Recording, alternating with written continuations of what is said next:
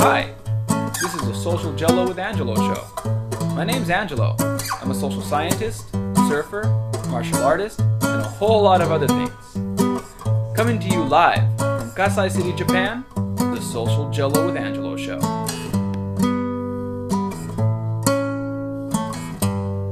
Hey everybody. Um, today I have a guest on the show. Uh, it's is it Kimberly Carter? Am I already mess- messing up your name? No, that's my name. I that's my main name, but my uh, it's Kimberly Carter Greenland. Right. Actually, is my full name.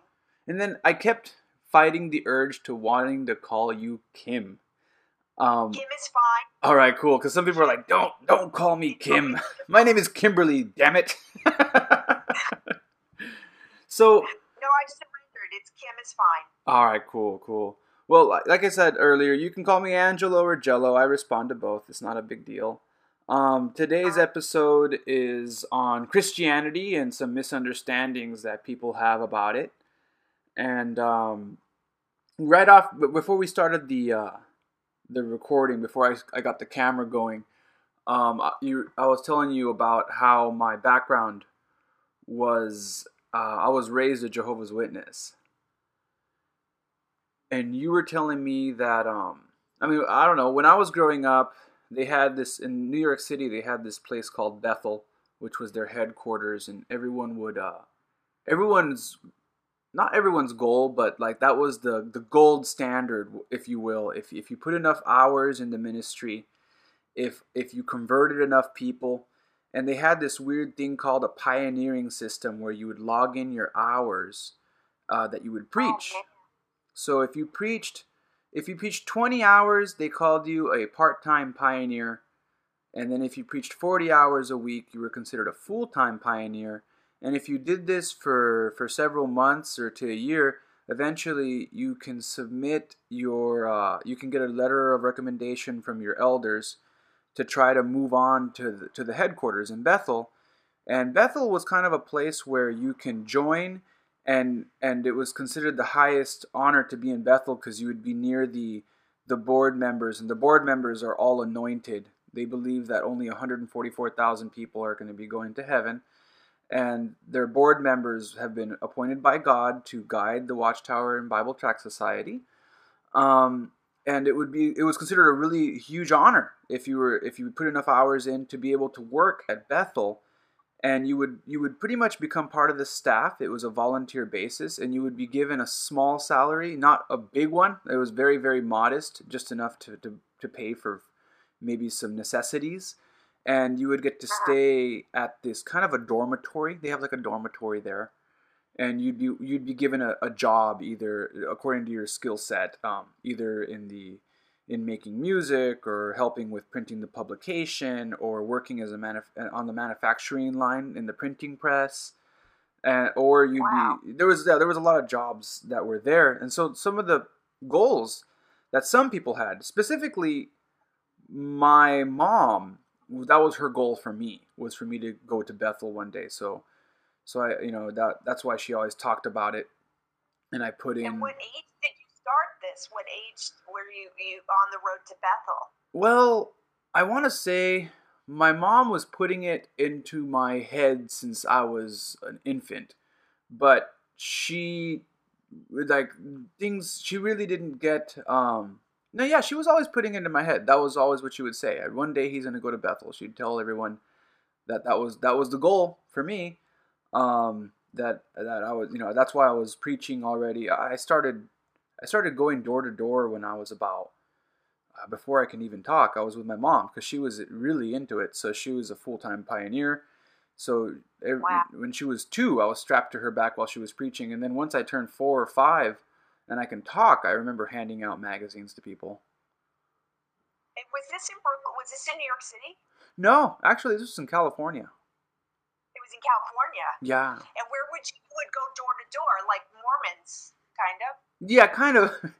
yeah, that was funny because a lot of people would would ask us, "Are you Mormon?" No, no, no. We always had to explain that we don't have bicycles. Um, but yeah, they um, we would go door to door and um, we'd also go to uh, mostly a lot of the things that we would do is we'd hit the streets at bus stations. That was one of my mom's favorite things to do. Wake up at 5:30 in the morning, and and meet people who are going to work on the bus, and preach to them on the way to while they're on their way to work or while they're waiting for the bus. That's fast. Now, um, I'm just curious. I, I I know a little bit about it, not a lot but I'm just curious as I know that they believe a certain amount will get into heaven. How many? What's the number? 144,000. 144,000. So is the belief that when you're going to preach the, the gospel to, or to, I don't know how they, they would call it, but it, it's just trying to convince a person that they may be one of the 144,000? No, actually, the the belief structure is quite the opposite. Um, okay. We're we're trying. We I'm saying we as if I'm still a part of that. Uh, we were when I was younger. Um, yeah, they, the the goal was to was to convince people that the idea of everyone going to heaven is is is is misconstrued because and I, I forget what scriptures in the Bible specifically use the number 144,000 but um but there was there was Bible verses that we memorized that had the number in it and um the rest of the people were going to be going to a paradise earth. Uh, their belief is very similar to many other Christians about a rapture, but they don't call it a rapture; they call it Armageddon. And um, oh, okay. and they believe that the world was going to end, and God was going to remake renew the earth. So after after Armageddon, um, the earth would pretty much be destroyed, and there would be maybe a few survivors, but for the most part, everyone's everyone was going to be kind of wiped out. But but he would bring everyone back, and and it has to do with scriptures. Uh, again, uh, it's been a long time, but um, it has to do it has to do with specific scriptures that talked about a new world and a new earth, and God will make a new world and a new earth, and I think it's somewhere in the Revelations area. I don't I don't know. It's been a long time, but um, but yeah. So based on that belief, they would they would tell people that they that pe- that everyone was going to come back and be made like an immortal, if you will. So they'll come back with a human body, but it'll, it, it will be a clean slate, kind of like the way Adam and Eve started as perfect human beings that that God was going to do that for everyone again because that was that was his original plan and we'd convince we we they would we back then um, they'd try to convince people that um, this idea of everyone going to heaven is not true and that's what makes this religion different from the rest which is interesting because it, uh, it, it sounds to me like when i started studying one of the first things I did when I left was start studying many religions. Um, I started studying Buddhism, Hinduism. Um, currently, after I'm done with my book, I want to get back into my research and read a little more about the Quran. Like actually read the Quran. I've, I've read I've read about other religions and I've read about the the faith of um, of Islam, but I haven't. And I've I've interviewed people that that are. Muslim, but I've never read their their scripts, their scriptures. Um, but I have read the scriptures of Hinduism, and I wanted to read, and I have read scriptures on Buddhism and Zen Buddhism. So the next one I wanted to go after was uh, not go after, but learn more about was the Quran. But um, what I learned when I was looking at Hinduism and the idea of reincarnation, this idea that the Jehovah's Witnesses have is a version of reincarnation. But if you say that to them, they'll get very upset. Um, of course but um, but it is this idea that they're gonna hit this this new level of humanity where it'll be an immortal really sounds similar to the idea of of coming back at the, as the ultimate form. Now Hinduism Hinduism doesn't go back to that. It's more along the Buddhism, but Buddhism doesn't like to talk too much. Well, Zen Buddhism. Buddhism does talk about a ulterior plane where essentially you keep coming back as a higher form of, of, of being, and one of them will be an enlightened being. But Zen Buddhism doesn't like to talk about the afterlife. So they, they kind yeah. of they kind of focus more on the here and the now. And if there is an afterlife, great. But regardless of whether you believe there is or isn't, it's more about how you treat people now, which I, I feel is is is really to me that's what I kind of gravitated towards. Like, um, there may be things I don't understand. There may be things that they may be possible. As a, as a scientist, you know, there's this, there's, they always talk about that just because that some, just because you don't have evidence that something exi- doesn't exist doesn't mean that you have evidence that it you know just absence of evidence isn't a- a- evidence of absence i think that's what they like to say in other words just just because i don't have tangible evidence right now to say that there isn't an afterlife or to say that there isn't a higher power doesn't mean that down the line science may not not, not going to discover in the future right scientists are always open to the idea of new information being brought in and then using Some that are, to some are. there Some well are. some are right and it's actually the scientific method was is Not is, really. is supposed to be designed to be open to the idea that when new evidence is brought in you reform you reformulate and introduce that evidence. And looking at quantum physics and dark matter and you're right yeah some Right. don't right? When when when some scientists were talking about dark matter or when even just quantum physics when quantum physics was brought up to albert einstein he was like that's crazy. At the time he was just bringing in his theory of relativity and everybody thought he was crazy but when he when they started talking about quantum physics like no way that's that's just honky tonky spooky talk like there's no way. But but you know fast forward to now where we have the technology to be able to measure a photon and then we end up finding dark matter and we end up finding out that you can find particles that can exist in two planes at the same time. And um Yeah. and hey what do you know? New evidence was brought in and the scientific community had to analyze it and and whether or not they liked the idea of it they had to reform reformulate it to to bring it into their to their ideology and and uh, so part of the scientific method part part of their structures right so Yeah. so that's why like when i when i think about it, it it to me the stance that's kind of the stance i take is is you know i i respect i respect atheists i respect people that are agnostic i have nothing against it um i understand why they they feel the way they do um Yeah. I, I have my beliefs, but they're so based on the oh my gosh, the amounts of research. I wouldn't expect anyone else to get as geeked out on it as I did to read the Bible five Oh, times Oh, and then you know, it's geekable. it, and can go. It's so interesting. it is, but, but again, like I, again, like for I came to this conclusion after doing the research myself, but for me to expect someone else to do that much research to come to that conclusion, then I'll then I'll feel like I'm I'm reverting back to that to that Jehovah's Witness background that I left was like, well now I'm trying to convert people again, and I don't I don't ever want to do that ever again. but enough about me. What about you? So you were saying a little. no problem. So you said um you were saying your background is also in Christianity? Hello? Can you, A little bit, Noah. what's that? Can you? I lost you. I lost your last few sentences there. Uh, oh, no. out. Oh, no problem. So you were saying that your your background is also in Christianity? Oh yeah. I mean, I mean, totally different. Totally different cult. The Catholic Church. Ooh. You know. That- that- they're like the mafia, right? Oh, they're the mafia. Yeah. I mean, they might as well be. Right.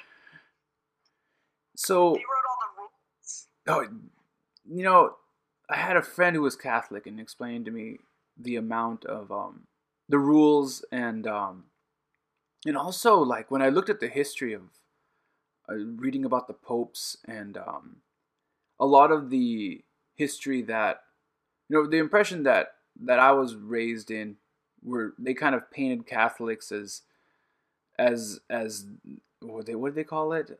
No, no offense. They used to call it the harlot and how it kind of I'm taken. You can say anything you want about anyone. I will take no offense. but yeah, they used to they used to use the Catholic religion as the as the prime example of what happens when when religion um, turns into a crusade and, and that kind of a thing. But I mean, yeah.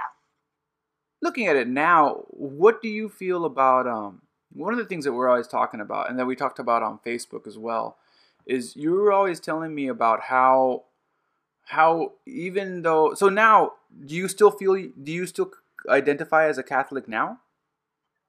No, no, no. I don't. I, I, um, I don't buy into any of the sacraments of the church at all. Um, I, I didn't I, I didn't grow up in a very heavy duty Catholic family. It wasn't like um, it's funny because I grew up in Arizona actually, and uh, can you hear me? Yeah, I can hear you. Okay, I grew up in Arizona, and I actually grew up on the native on the Navajo Hopi Reservation. Oh, cool. In the northern part of Arizona, right in the uh, right on the reservation, and I so I was like the only white kid the first three years of school, and um, these were uh, mostly Navajo and some Hopi kids, and they were. It was very traditional and very. Um, they still did their ceremonies, and they were. Um, so I was pretty much surrounded by their culture, and uh, it, oddly enough, a lot of the kids that that still did their ceremonies and were very very connected to their culture also went to church. So there was this combination of this Native American tradition and the Christian religion. So it was kind of uh, unusual that way. So when I went to church, I wasn't going to like kind of like a Boston or a New York kind of heavy duty Catholic experience. You know, it was more Catholic light. Um, hmm. But I there was just this instinctual thing when I would go to church, and and I gotta say, just on a side note, that I there I found the the native culture very very spiritual, and I gained a lot from it, and it was a, a, a deepening experience for me personally. But when I went to church, um, I didn't like anything, anything. I didn't res nothing resonated with me except Jesus. So I would say all the Pope stuff, the nun stuff, the saint stuff, the ritual stuff in there just did not ring true for me, but Christ did ring true for me. And uh, it all kind of stuck with me for a long time, even, even when I was, you know, practicing or not practicing whatever I was doing, that kind of always stayed with me, just as that singular person, principle, words that was that, that were embodied in Jesus. That that was um, that kept me going hmm. spiritually for a long time. So once you um, so um, once you uh, go ahead. Once you you kind you kind of uh, eventually you, you kind of stepped away from the church. What do you identify as now?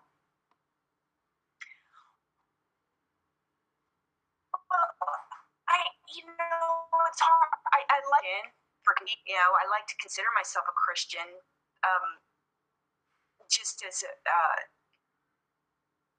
because I do, I you know, I do go to church. I, I didn't go today. I was a little exhausted to today, but I do go to church, and I go to a non-denominational church. Okay.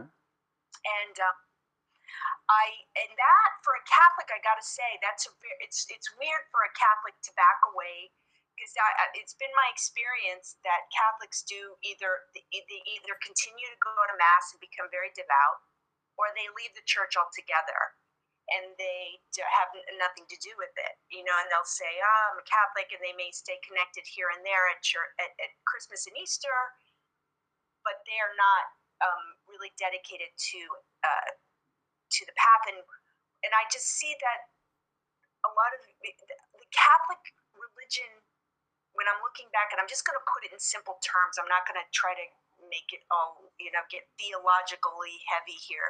All right. But the church is like, from my own experience, it just got, it did everything it, it, it could to kind of keep you away from the principle, from that basic uh, person of Christ. I mean, he was there, but it was also Mary came into the picture, and she was a big figure, and there was a lot, and there was always the priest, and there was the pope, and I always felt like, why do we need all these uh, people when and he is our savior. Um, it was it, it almost felt like they, they made it they made it purposefully confusing, you know. so um, it took me a long time. For, for a while, I was I I didn't do anything. I I was not. I didn't meditate. I didn't pray. I I still always kind of believed in God loosely, but I never. Um, you know, and I dabbled in everything, and you know, I was doing yoga, and I did. I went and looked into Zen Buddhism and Zen meditation. New York, in New York City, you know, everything's available to you. Yeah, you yeah. want to check out. It's a cultural and hub. I actually, when I went to college, I became I was a Jewish studies major, so that was my undergrad degree was in um, Jewish studies. So I kind of learned Judaism. I learned Western religion, that which was really interesting to me and is still very, very interesting to me. Um, but I didn't uh, didn't really practice Christianity, but I had an experience one day that kind of changed my life. really? Well, yeah, and it was really weird. And um, I could tell. I mean, I could talk about it. It's not. yeah, if was- you're if you're comfortable sharing it, what what was um what was the what was the game changer for you? I'll, I'll, I'll tell you. I was really weird. It was um, I had I I had my daughter late. I had my I didn't. Uh, I got married kind of late, and I had my daughter when I was forty. When I just turned forty-two, I had my daughter, and so at that point, I wasn't. You know, I was just being a mom, and um, was trying to work through that, and I wasn't. You know, everything was fine. Everything was cool. Everything was moving along, chugging along and was babysitting my daughter and her friend one night. They were um, her, their, her, her friend's parents went to a show and they had and they were kind of wealthy and they had this huge like one of those huge screen TVs. The girls had gone to bed and I'm flipping through the thousand forty channels, you know, that they have on cable. And I come across uh, Joyce Meyer, uh, do you know Joyce Meyer? Have you heard of her? I haven't, but I'm checking now. She's a televangelist, basically, and Huh. um, it's funny because my mom and I had always like uh, would watch televangelists once in a while because sometimes I like a good preacher. I always have. I've always been fascinated with the good old fashioned American uh, sermon and preacher. I always found it very interesting. And um, I liked Joyce Meyer, and she was not. She was not. She's from. Uh, where is she from? um, She's, from the Midwest. Yeah, she's from the Midwest. Uh, she, originally she's from Saint. She was born in St. Louis. In St. Louis, right? Yeah, she's from Missouri. Missouri, exactly. And she has this tremendous, uh, uh, you know, ministry. I mean, she's loaded. She's one of these uh, just extraordinarily wealthy. At this point, has a lot of money. Yeah. But at that point, I didn't really judge that, or I didn't know. I just liked listening to Joyce Meyer, and I Alright. so I'm coming across Joyce Meyer. and said, "Oh, there's Joyce. I haven't watched her in a while. I'm going to watch her." So I'm watching her, totally just listening to her, and she said something about Jesus died for you. He he loved you enough to die for you. He um he died for you and he she said something like it's psychological.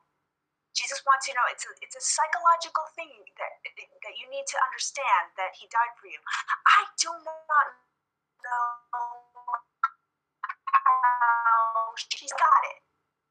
I understood it in a way that i had never understood it before. I understood it on in this level that it, it, it was not intellectual. It was i got it Hmm. and when, um, it was a, it was like an enlightenment kind of thing. So it was more of a like a you kind of res, the the words the words resonated with you in a spiritual sense. Totally, Okay. totally. It, um, and they, it was like uh, I felt the change. Like they had a just a very deeper resonance. I understood that he died for me. It was a very simple thing that I got it, and I was kind of tripping out, and I and, and um, I mean, I'll never forget it as long as I live. And so uh, I left there, and the strongest urge came over me to read the Bible. Very powerful urge. I could not. And um, I got home, and I had like these. Oh, and, and going back to, uh, you know, passing. I, I'd always collected those little Bibles. They give them out. And, in the in the subways here in New York, and I always collected them. And I had this little green Bible, dug out, and I wanted to. I had the strongest urge to read it, and I read it. I I read it, and it made sense to me in a way it never had. All right, and so kind of um so that was that was a changing point for you. You kind of that that brought you back into uh, into being more active as a well, not active, but kind of actively praying again. Did, did you start going to church again too, or were you going to church yeah, the whole time? I didn't. I hadn't. I was never going to church, okay. and I and I didn't had going prior to after that, I felt I needed to find a church and I knew that I didn't want to go into any kind of heavy denominational sect, sectarian kind of thing. I wanted just pure scripture.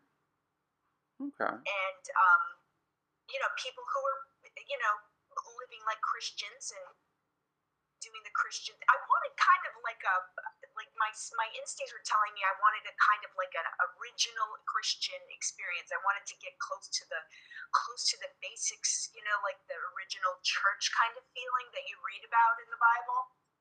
Yeah. And yeah, that's kind of what I I envisioned for myself, and that's kind of still what I I I, I want. All right.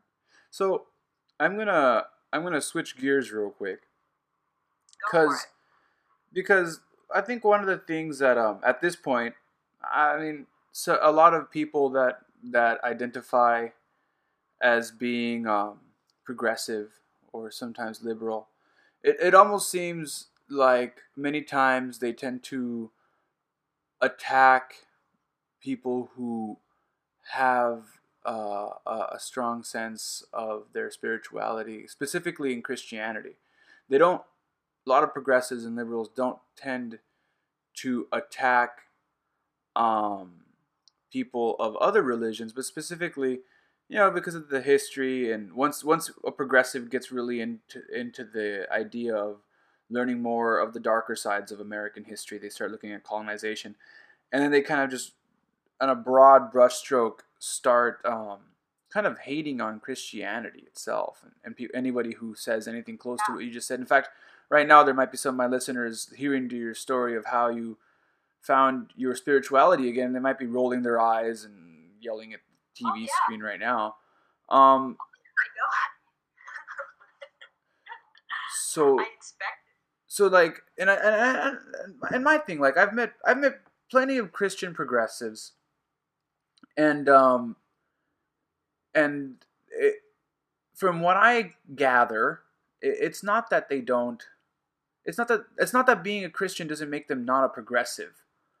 Um, so I guess I have about maybe five or ten more minutes left on the show, and I kind of just wanted to get your idea. What what would you like to share with people that feel that just because you're a Christian, um, suddenly you hate atheists, or you feel that people are going to hell, or that you're some sort of judgmental, you're some sort of judgmental person who's going after them. Well, how would you how would you what would you like to say to them, or how would you like to share your ideas or about being a progressive and being a Christian? Oh, that's just such a it's such an interesting uh, area, isn't it? Overlap. Yeah, yeah, it's very it's hard. It's my biggest issue with. Um, I'm gonna just have to blame the media for this one, and uh, want people to just think about maybe how many times they've heard on the media how uh, uh, Christianity specifically, and I'm going to say specifically because all religions get it, but specifically Christianity, you're right. has really, for a couple, you know, decades, has been attacked. And um, there's, I mean, I, I don't want to go into all the reasons for them, but it's almost kind of like a, it's acceptable now to just see Christians as these right wing, uh, you know, liberal hating uh, monsters that want the Bible in to dictate America, and it's and I understand that that's um, has been. I mean, I believed that for a long time. I I believed that before this happened to me. I I was on board with that. I I I bought that storyline. But the the truth of the matter is, is that the the things that you hear about in the media, uh, there are oceans of people that are having a completely different experience and their spiritual life and their Christian life have, have are, are, are completely antithesis of that actually. And what I would say to you, like for me personally, and from other people that I that I know, is that uh, when you're when you really are giving yourself over to to this Christian way of life, and you're really looking at it. Um, when, you, when you're looking at Scripture, it's all about speaking the truth, and the, it's really about being honest, and it's really about being courageous, and uh, courageous and vulnerable at the same time. So, it, it, you know, I and also um, in terms of sin, this idea of sin and, and, and everything that that's a that's an issue that happens. You start looking at at sin when you become a Christian, and you get honest, and you start looking at at, at sin being an issue in society, and um, but it doesn't necessarily mean that I'm going to look at you and judge you as a sinner per se. I might, you know, talk to you about Jesus, but I'm not going to look at you as somebody who's not worthy or um, automatically thinking you're going to hell. I, this is Christians. Uh, there's a lot of Christians out there that do a lot of thinking, a lot of heavy thinking about this, a lot of investigating, a lot of soul searching and seeing what it means and uh, trying to understand, you know, uh, uh, just loving the sinner and hating the sin. I mean, I hate that term, but um, there is something to that. And in, in terms of the Christian worldview, uh, it's part of the picture. But it, it, it doesn't mean that um,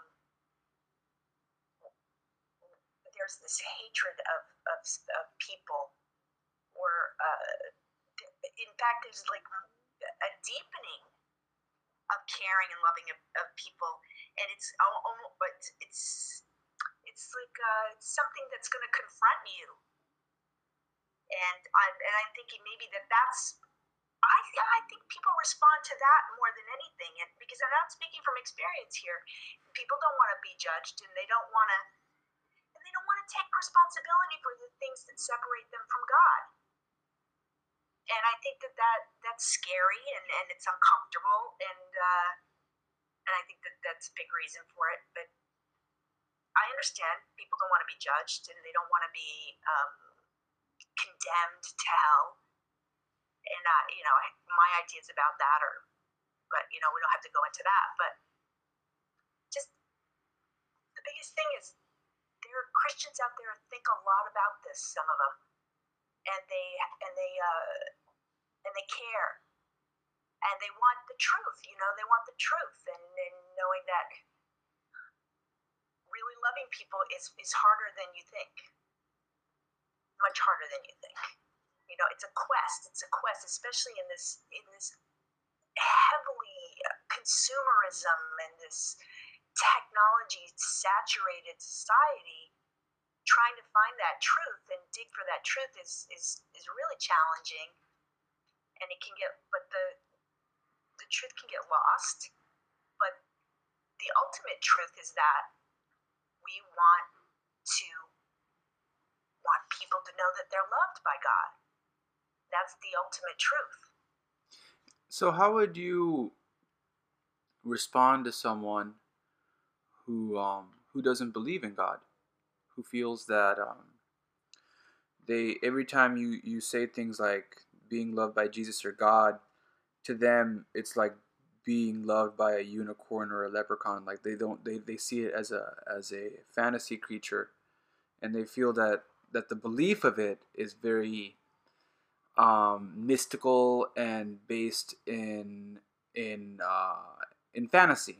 How how how how do you how do you communicate with those people? Well, I I um, it's hard when uh, I just got to say that people had, when I was very young, people would try to convert me, try to um, witness to me. I had Baptists to me. I would have people come because there was a lot of them where I grew up, and I would just think they were ridiculous. You know, I would be like, "Oh my gosh," you know, I'm not gonna. I don't want this craziness of, of going to hell, and uh, it just doesn't even make any sense. And this is nonsense. And she, nobody walked on water. Nobody changed water to wine. This is craziness, you know. And um, but I've got. I say that. Uh, planted a seed and it was always very there was always something in that I felt that they were giving me a gift that they were willing to be silly, willing to sound ridiculous in front of me to bring this information to me. And that is part of what it means a willingness to be to look totally ridiculous and it says it in the bible it says this foolishness uh, the, the world will look at us with at that this is foolishness but we know that it's true. So what you're saying is is if if I if I understand you correctly, what you're saying is you don't mind like you you you feel it's it's part of being open to be vulnerable. In other words, for people to feel that that you live that you know it was for the people that ideologically don't believe in a religion or, or a higher power, agnostics and atheists, you're okay with that. Um, I'm okay. With that. And um, and the way you communicate with them is you continue to, to use the, the the what you know and what you feel is is um, is the truth for yourself. Absolutely, I this you can't sell this stuff. Yeah. You know, uh, there has to be a, a, a, like an experience, a willingness. Uh, you know, it, it has to be something someone wants or okay. something that happens to them. So at the same um, time, you're not you're not exactly like yes. going door to door or anything or, or converting people, right? Or are you? Uh, no, no. Okay. That, would not, that would not work for me. so more again, again, like, uh, and anything I want to get, I'm trying to kind of centralize this episode on, is the idea that just because someone is a Christian, and I'm I'm getting close to the closing statement here, um, but just just just because someone's a Christian or just because someone had a background in, in a Christian religion uh, doesn't exactly mean that they're trying to convert you. Um, from I mean, we just had a 40 minute conversation and you were just sharing your beliefs. And those are your beliefs. You're, you're not going door to door. I came from a very aggressive sect of a Christian religion that was very trying to convert people. And I think that's what turns people off more than anything is the, is the idea that someone has a belief and they they are trying to uh, play this mental tug of war where they're trying to change the way you think. And as, as I mentioned earlier about the whole speech and debate thing, um, how I, I don't believe in the idea of trying to change someone's belief in, in two minutes. It takes years. And I'm, I'm really not trying to change anyone's beliefs. I share my ideas. Um, and that's it's from what I gather from you. You you just you share your ideas, but it doesn't mean that you are trying to convert them. And I think that's where atheists and agnostic uh, people that are agno- agnostic kind of agnostic not so much, but people who really grab onto the atheism, it's like mm-hmm. because they've dealt with so many people that try to convert them, they automatically assume that every Christian is trying to convert them. And it turns mm-hmm. into this thing where and I understand, like you said, there are right there are very right wing very aggressive fundamentalists out there in every religion, right? Um, and in the Christian religion, there are a lot of trolls online. In the Jehovah's Witness religion, there's a lot of people online that are aggressive on their converting. So what happens is, is maybe these atheists are coming from that perspective where they're constantly being attacked or constantly hiding their views from the people around them, and then when they're online, they're like, "I'm fucking done. Like, if I see it, I'm gonna Yeah. attack it, and I'm going after, and I'm I'm going straight for the balls, and I'm gonna punch them in the throat verbally, because Yeah. they have all that aggression that they've been holding in all day at work or all their life, and suddenly you become uh, a punching bag for that online. And I think that's, if anything, like for my closing statement, I just hope, I'd hope that people that are agnostic can kind of keep, and, and people who are atheists can kind of keep in mind that not everyone is trying to convert you. Um, not everyone is is is is is is a right wing trying to say that they hate people who are of a different sexual orientation. There, they, those people are out there, but when you start turning on the people that are trying to to understand you as an atheist, right, and understand you as an agnostic, it it becomes a turnoff. Um, and it can be just as bad. Grabbing on to saying I'm an atheist, therefore anybody who even mentions the idea to pray for these people, I'm gonna I'm gonna come after them. Once you start doing that, what you're doing is you're creating the very same thing that you hate about the Christian, the, the, the parts of the Christian religion that, that upset you the most, those people that attack you, you're creating that within the belief structure that you're holding on to. I absolutely agree, and I and I just want to say too that I don't think there's uh, uh, that it, it, it never it never hurts to to realize that this is a this has been around for thousands of years, and there's a lot of intellectual uh, Christians and thinkers and religious thinkers that have said a lot of really interesting, profound, meaningful stuff about this, and that uh, you know to to if, if you have any kind of time or courage to maybe just set aside your pride a little bit and just try to understand it a little bit. You know, just try to reach out and understand it intellectually. It doesn't have to mean that you're going to have to go out and learn what it means to be a Christian, but understand what the the uh, you know just kind of understand uh, the the depth of it because there is a depth to it, and there's there's a reason why it's around and that it's been around and sticks around, and that there there can be some very gratifying intellectual uh, information on it. That's fair enough. Well, Kim, I really want to thank you for being on the show.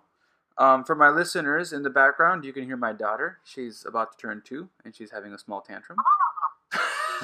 You, can't hear it on the phone, but I can hear it in my headphones, so I have to bring some attention to it because we were like, "Is that a kid screaming in the background?" Yes, she's two, and she's definitely terribly two. But um, either way, I, I want to thank you. I want to thank my listeners for tuning in. Um, and again, just remember, I think it's all about respect. Um, I respect anyone who is willing to show vulnerability and willing to share their thoughts, even if it means at the stake of criticism of others. Um, and I really don't care what what your belief structure is behind that. I, I think that takes a lot of a lot of courage. And um, and I want to thank you for sharing and and and definitely uh, you know showing some of that toughness on my show today. Was absolutely my pleasure, Joe. I really appreciate you taking the time. Well, um, this is Social Jello. Thanks for checking out our episode, and I will catch you next time with our next interview. Um, I'm trying to do at least two podcasts a month. Um, also, my YouTube videos are coming on. You know, I have another thing I'm working on, but yeah, the YouTube videos don't exactly follow the podcast. If you want to see my personal blog, check it out. I'm constantly putting up stuff about my life out here in Japan. But uh, thanks for listening. www.socialjello.com. And also, if you if you didn't see this on iTunes and you saw it on some other website, uh, please check it out on iTunes so that I can get some credit um, on iTunes. And if you can at least pop in a video, that's great. It'll help bring in a few pennies my way. Have a great day, everyone. Catch you later. Peace.